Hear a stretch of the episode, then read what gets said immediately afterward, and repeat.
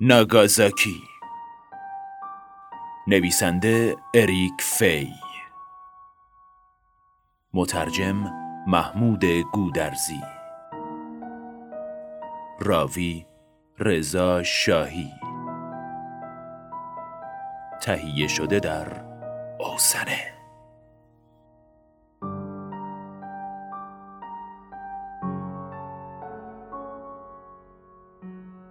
بخش ششم.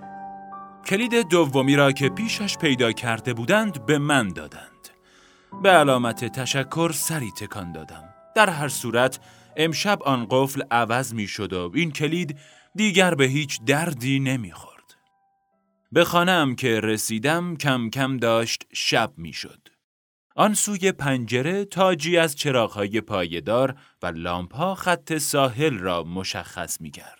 بدون آنکه چراغی روشن کنم لحظه‌ای وسط حال ایستادم، آنقدر که توان باز کردن در آشپزخانه را پیدا کنم. بعد همین کار را کردم. نور آفتاب ضعیف و ضعیف‌تر می‌شد. نورش هنوز اطراف قوری، فنجان نیمه پر بانچا، زودپز و ظرف ماست را روشن می‌کرد.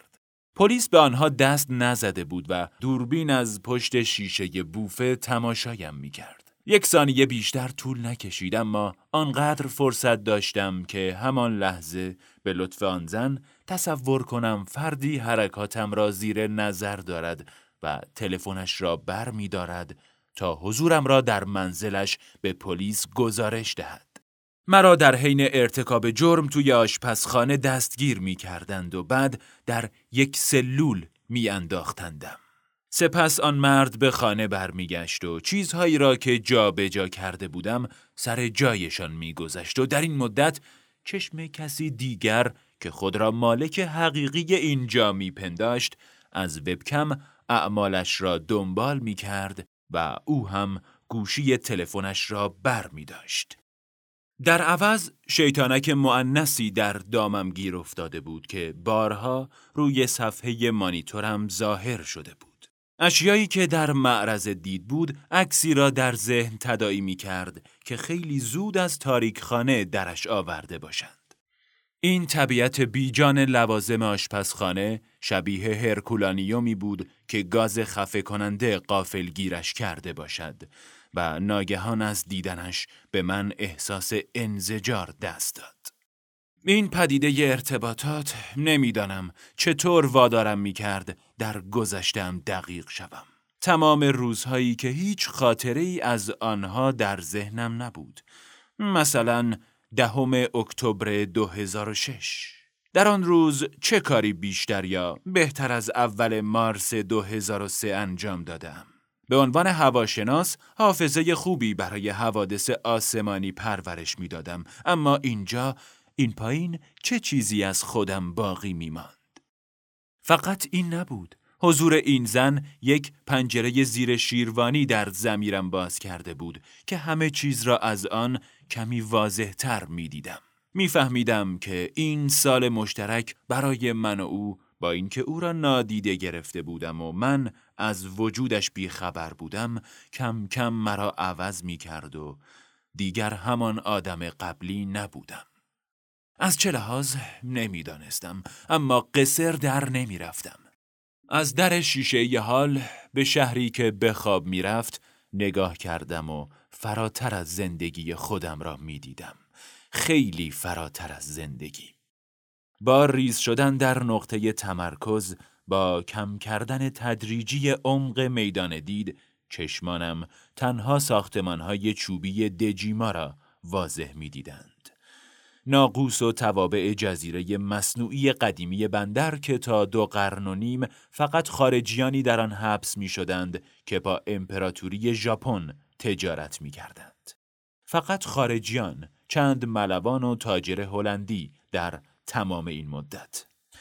و این اروپاییان هرگز نتوانسته بودند بر زمین سخت چند قدمی خود گام بردارند. آن شب لابد سخت دچار افکار عجیب و غریب شده بودم، زیرا به نظرم می آمد ناگازاکی مدتها به شکل کمدی در انتهای آپارتمان وسیع ژاپن بود. آپارتمانی که اتاقهای اصلیش پشت سر هم بود. هوکایدو، هونشو، شیکوکو و کیوشو. و امپراتوری در طول این دویست و پنجاه سال به تعبیری اروپا را، این مسافر قاچاقی را در جالباسیش نادیده گرفته بود. با این حال چقدر تکنیک، چقدر طرح، چقدر دانش از راه این کف کاذب در دو جهت رفت و آمد داشته است. در طول این خواب زمستانی صد ساله، دجیما از چه نظر نگاه ما را تغییر داده؟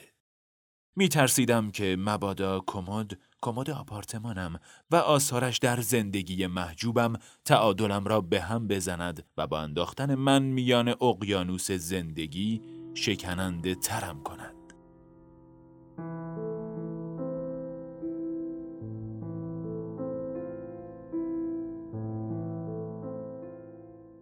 چراغ آشپزخانه را روشن و همه چیز را خوب تمیز کردم. سپس صدای رادیو را که ترانه قدیمی پخش می کرد زیاد کردم.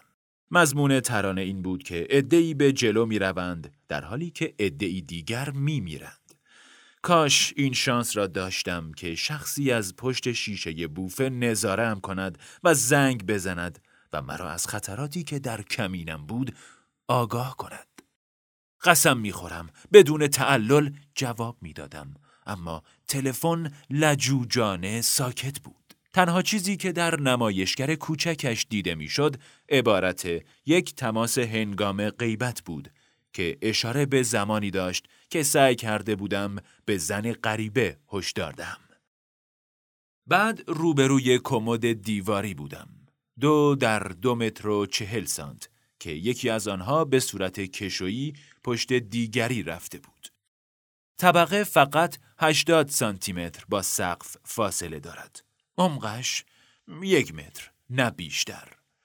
روکش چوبی داخلی، تخت لوکس یک قطار بی حرکت.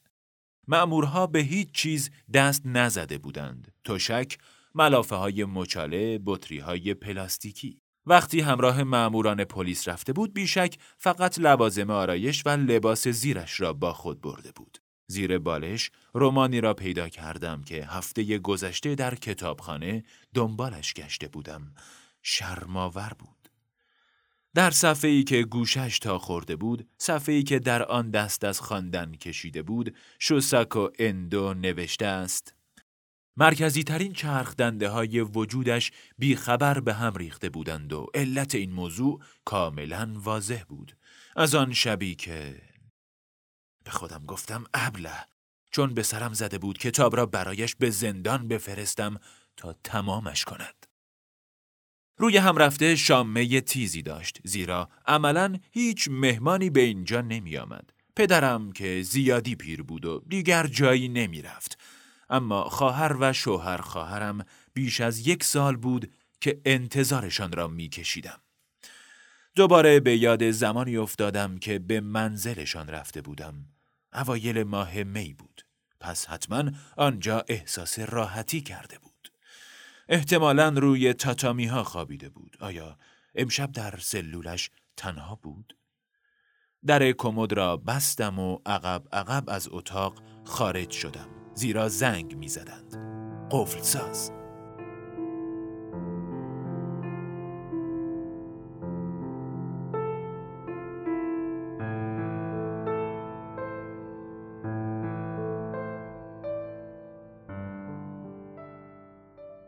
کمی بعد تلویزیون با نور کم روشن بود و من به سر و صدای مردم گوش می دادم.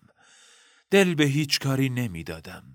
کانال مستند از پیرمردها صحبت می کرد و از ربات‌هایی که روزی در آینده به آنها در کارهای روزانهشان کمک می کردند. دوباره، اه دوباره، این قصه داشت به مرثیه‌ای تکراری تبدیل می شد. اما تعداد ساکنانی که در مجمع الجزایر بیش از صد سال سن داشتند، سی سال بعد، از صد و پنجاه و سه نفر در سال هزار و نهصد و شصت و سه به ده هزار نفر، و امروز به سی و شش هزار و دویست نفر افزایش یافته بود. این را خانم روزنامه نگاری می گفت که امیدوار بود پیش از سال دو هزار و هشتاد یکی از آنها شود. یک تهاجم همه جانبه بود. امسال آنهایی که صد سالگیشان را جشن می گرفتند، یک جام نقره‌ای از نخست وزیر دریافت می کردند. و طبیعتاً صحبت از تانابه بود. چه زن احمقی که دوباره حرفش را به خاطر رسیدن به آستانه صد و شانزده سالگی پیش می کشید. و باز هم تانابه که صبح زود بیدار می شود تا روزنامه بخواند و باز هم تانابه که صبح شیر می خورد. شده بود بچه ی همه من. بچه ای که دوربین هر روز روی گهوارش خم می شد. خود را در سن کهولت تصور کردم. پنجاه سال بعد. عناصر و فلزهای غریب دیگری که از آنها رباتم را در آینده می سازند، در معادن برزیل یا کنگو، در معادن تانتالیت و کاستریت انتظار می کشند. این ربات که پرستار پاییز بی انتهایم می شود، با من حرف می زند. پذیرای خواسته های چند تا مانده به آخر و سپس نفس واپسینم خواهد بود. یک روز خوب دست روی شانم می گذارد. زیرا برای این کار برنامه ریزی می شود و آرام اسم کوچکم را صدا می زند. سپس همان دست را روی چشمها و دهانم می کشد و با گرفتن یک شماره اضطراری آغاز مراسم تدفین را رقم می زند. تلویزیون را خاموش کردم. ساختمان را به دست ظلمت سپردم و به اصوات گوش دادم. ترامواهایی که ساعت کاریشان به پایان می رسید. تردد ماشین‌ها در دوردست، صدای منقطع جیرجیرک‌ها، ساز موزون باد میان خیزران‌ها و سپس قطره‌های باران که مثل فضا سنگین بود.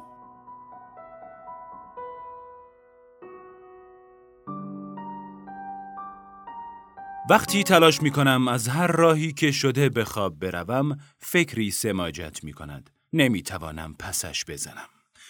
این زن در طول صدها شبی که در چند متری من سپری کرده بود می توانست بلند شود و با یک ضربه چاقو در خواب مرا بکشد. من از گذشته، انگیزه و دلایلی که وادارش کرده در اینجا مستقر شود و ملافه هایم را بیالاید، خود را با حوله هایم خشک و در توالتم غذای حاجت کند، چیزی نمی دانم و به همین دلیل از دستش دلخورم. من در اختیارش بودم. هیچ تصور کرده بود که می توانست به سادگی و بی هیچ انگیزه‌ای حذفم کند و قصر در برود. قصه ای از ادوگاوا رانپو یادم می آید که در آن مردی پنهانی توی کاناپه‌ای زندگی می کند. قصه با یک قتل به پایان می رسد. فراموش کردم و اهمیتی هم ندارد. من ماها در داستان کوتاهی به سبک ادوگاوا زندگی کردم و حالا که به گذشته می اندیشم، آن را برای هیچ کس آرزو نمی کنم. اگر مرا با چماق نزده، بیشک به این دلیل است که دنبال مکانی آرام، دارای سکنه و تمیز و مرتب بوده تا بدون تشویش در ماجرای بی‌معنایی جلوتر برود و منتظر بماند تا شاید همه چیز روشن شود. بنابراین، این زن نه خانم مرگ بود و نه خانم ترس. لابد بیشتر خانم همه کس بود. بدون هیچ عظمتی. لازم بود بخوابم. به پشت هم بخوابم. با پای جمع شده. گمان کردم خوابم برده. اما فکری همچون دزد دریایی به من نزدیک شد و تلاشهایم را غرق کرد. اگر زن دیگری جایی در خانه‌ام پنهان شده باشد چه؟